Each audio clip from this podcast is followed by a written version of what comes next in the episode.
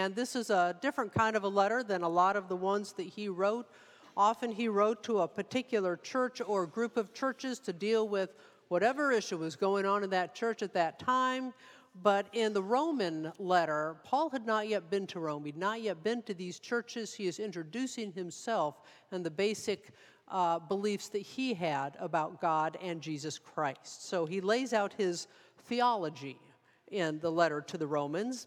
And a key part of that theology is what Chris alluded to that we are saved by grace through faith. And there is nothing that we can do or need to do to be loved by God. God simply loves us because that is the nature of God. In Romans 4, verses 1 through 12, just preceding what I'm about to read, Paul uses Abraham's story to show that Abraham didn't have to do anything to earn God's divine favor. And where we pick it up, Paul talks about what that means for us. So let us listen for God's word again. For the promise that Abraham would inherit the world did not come to him or to his descendants through the law, but through the righteousness of faith. If it is the adherents of the law who are to be heirs, faith is null and the promise is void. For the law brings wrath, but where there is no law, neither is there violation. And I'll just tell you right now, that's a whole nother sermon right there. For this reason, it depends on faith, in order that the promise may rest on grace and be guaranteed to all his descendants, not only to the adherents of the law, but also to those who share the faith of Abraham. For he is the father of all of us, as it is written, I have made you the father of many nations. In the presence of the God in whom he believed, who gives life to the dead and calls into existence the things that do not exist. Hoping against hope, he believed that he would become the father of many nations, according to what was said, So numerous shall your descendants be. He did not weaken in faith when he considered his own body, which was already as good as dead, for he was about a hundred years old, or when he considered the barrenness of Sarah's womb. No distrust made him waver concerning the promise of God, but he drew strong in his faith as he gave glory to God, being fully convinced that God was able to do what God had promised. Therefore, his faith was reckoned to him as righteousness. Now, the words that was reckoned to him were written not for his sake alone, but for ours also. It will be reckoned to us who believe in him who raised Jesus our Lord from the dead, who was handed over to death for our trespasses and was raised for our justification. A word of God that is still speaking. Thanks be to God. So, part of, of the questions that come to mind as I read through Paul's letter to the Romans, and specifically this this text here is do you believe God brings life out of death? Do you believe that, that God can raise the dead? Do you believe that God wants to bring light and love to all of the dead and dark places in your life? Do you trust God to give you a sense of hope when all seems hopeless? And do you believe God can use you to bring hope to others? In a way, those are the central questions of the gospel and the central questions of our lives, because your answer to them will impact how you live and how you experience life and how you experience and relate to other people. Today, we're going to baptize DJ Boyd. DJ's two years old. He has no clue what baptism is about. He knows there's water in the bowl, and that's about all he knows about what's going to happen this morning. Baptism symbolizes the ultimate work of God, raising Jesus Christ from death to new life. And it symbolizes for those of us who are baptized our participation in God's life giving power as we die to old ways of doing things, to old beliefs that everything depends on us, to the belief system that says our past defines us and the belief that we have to be worthy of God's grace. When we are baptized, we symbolically die to a vision of the future that looks more like a dystopian world than the realm of God. And we rise up to new life that celebrates God is still active in the world and we are grounded in God's grace and God's love. We rise to a new life that has hope for the future and for tomorrow to a belief that with God all things are possible, and we rise to a new life that participates in the renewal of the world. In the old way of baptizing in a lot of our more um, fundamentalist style churches in the United States, uh, and I, although I've done a few of these myself, uh, they do baptism by immersion, where it is more, you get more of that symbolism there. As you go down into the water, you are symbolically dying, and as you rise up, you rise up to new life. Now, um, just because people ask, well, if that's what it means, why do you only sprinkle? Here's my joke for you for the day, so please laugh at the end of it. Um, a Baptist and a Presbyterian, we're having this conversation about, you know, how you do baptism. And the Presbyterian was asking the Baptist, well, is it enough if you just stand in the water up to your knees? And the Baptist said, no. Well, how about up to your waist? No. How about your shoulders? No. How about just up to your nose? Is that enough? And the Baptist goes, No, that's not enough. Well, how about all the way up to the top of your head? And the Baptist says, Finally, you got it. You have to get the top of your head wet. And Presbyterians say, Fine, we can do that without changing clothes. okay. Thank you. A little bit of a laugh. Thank you there. Baptism is a symbolic act, it is not magic. Um, but um, but it is that symbolic dying to the old and rising to the new. Now, there are people who grew up believing, and, and I know some in this congregation have wrestled with this, uh, both online and, and in person here, uh, believing that baptism is necessary to get you into heaven. It is the ritual that guarantees you that access. And so it's not uncommon for people to ask me when a child dies who has not been baptized, what's the fate of that child? And my answer to them is a question Do you think any parent would condemn their child for eternity to a life without God because they or their parents did not perform a specific ritual? That's not the God I know. Baptism isn't a ticket to heaven, it's a response of faith to the God who loves us and who has loved us since before we were born and who calls us to a life full of love and meaning and generosity, to a new life, no matter what our age. And this is what Paul was talking about when he talked about our being saved by grace through faith. It is not of our own doing. In other words, we are saved, we are loved by a loving God who will never let us go. We are saved not by following the law, as Paul said, and the law often involved doing very specific rituals for specific reasons at specific times. We are not saved by following the law or by anything, doing anything, including a ritual, but we are saved purely by the grace of God. You don't even have to have faith. This is just what God does. It is not dependent on you at all. You are not saved by having faith, you are saved by grace, unearned, unconditional. Faith is your response to that. DJ's parents are bringing him for baptism because they want him to know that unconditional grace of a God who loves him, who will always be with him, who will guide him, and no matter what, will never let him go. Because of their faith, they are bringing him for baptism.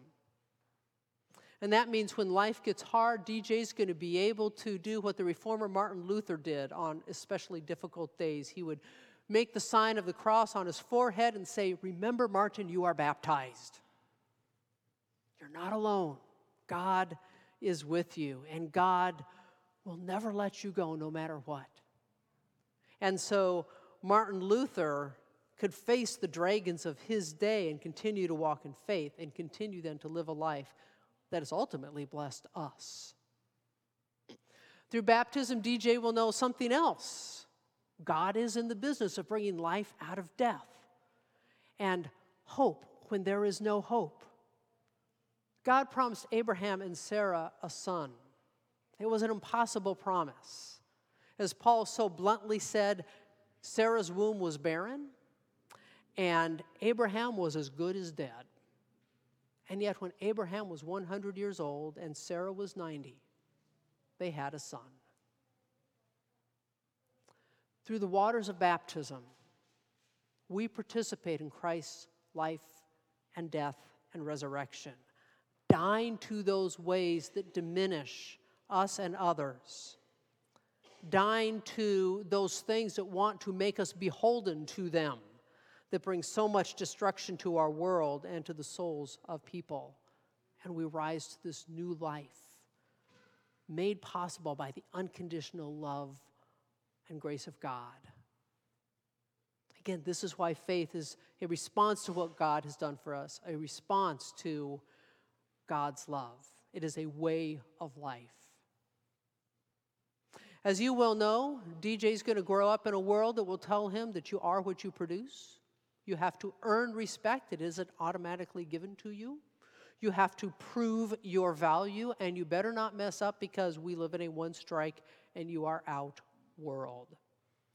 But he's going to hear a different message from God and from this community of faith that he is loved just as he is, that God will be by his side every day of his life, guiding him into a way of life that is meaningful and gives hope to others. He's going to hear that when he messes up, we won't turn our backs on him. He is still loved and he is forgiven and he can start again. And when he forgets who he is, we will remind him that he is a child of God and heir to a future that is full of hope and promise. Ultimately, faith isn't about having the tools to feel good about yourself in a stressful world, and it isn't a ticket to eternity. It's a way of life that reminds us of who we are. Now, my favorite part of the Abraham story, Abraham and Sarah, is where God calls them and says, In you, all the families of the earth will be blessed. That was actually his charge. It was God, God was saying, I'm not calling you to be my special people so you can have this, this the best neighborhood in heaven. I'm calling you so that others will be blessed and know that they are loved. The blessing comes from others hearing and experiencing from us what we've experienced from God and hopefully from the church, that they also don't have to prove themselves, that they also are loved just as they are, and that a life lived in love is empowering and freeing and joyful and brings hope to the world. I think it's safe to say we are not always a blessing to others. It's one reason it was so nice to see so many more churches at the Pride Festival this weekend because the church has not always been a blessing to the LGBTQIA plus community. We have not. Even in our history, our past, this church has not always been a blessing to others there. But we learn and we grow. Because if we say God can look at DJ and say, your past doesn't define you. Our past doesn't have to define us either, and we can start over. We have known in our own lives and in our church what unconditional love is like and forgiveness. Unfortunately, we can say we have been known to make our love and forgiveness of others conditional, though. We've been known to hurt, uh, we've been known to hold grudges. We've been known to nurse hurts.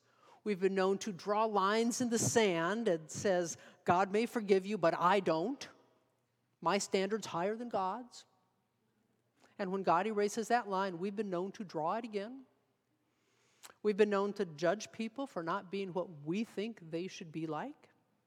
And we have been known to live as if God was not in the business of bringing life out of death. So we have not been perfect, either as a church or as individuals. And unfortunately, when we live in that, what Paul would call the old way of life, it doesn't exactly encourage other people to know God's love and grace, does it? It doesn't exactly encourage people to have hope for tomorrow. And we often make the excuse, oh, no, we're only human. But we need to remind ourselves every moment is a moment to make another choice about how we want to live our lives. If we could remember when we slip that we are loved unconditionally by God, then we can make a different choice in that moment and say, because of that, I may have messed up last moment, but I'm going to do better this moment. And I'm going to start over and I'm going to be that person that shows others that God really is a God of love. It requires that we set aside our hurts and judgments and choose a better way. It requires that we love when we may not feel like it. It requires that we act in hope when logic says it's futile. And it requires that we give generously even when we are afraid. When we can do all those things, a couple things happen. Number one, we show others that we have faith in a God who is bigger than we are. And number two, as we start to do those things, we actually learn that it does help. It brings hope to others. It changes us and it changes those around us. And then we are able to respond in faith even more quickly and in greater ways the next time because we will see the results of when we've done it just a little bit. We would do well to do what Martin Luther did every now and then and remind ourselves we are baptized. We live this new life. We are loved unconditionally, we are guided, we are forgiven, and we are called to live a life that blesses others. We need to remind ourselves of that because I don't know about you, but even I forget that every once in a while. When you get right down to it, though, when you make that choice to live in faith, it is our response to what God has already done. It is a choice. When you make that choice to live in faith, when you choose to live a life that blesses others, you're blessed too.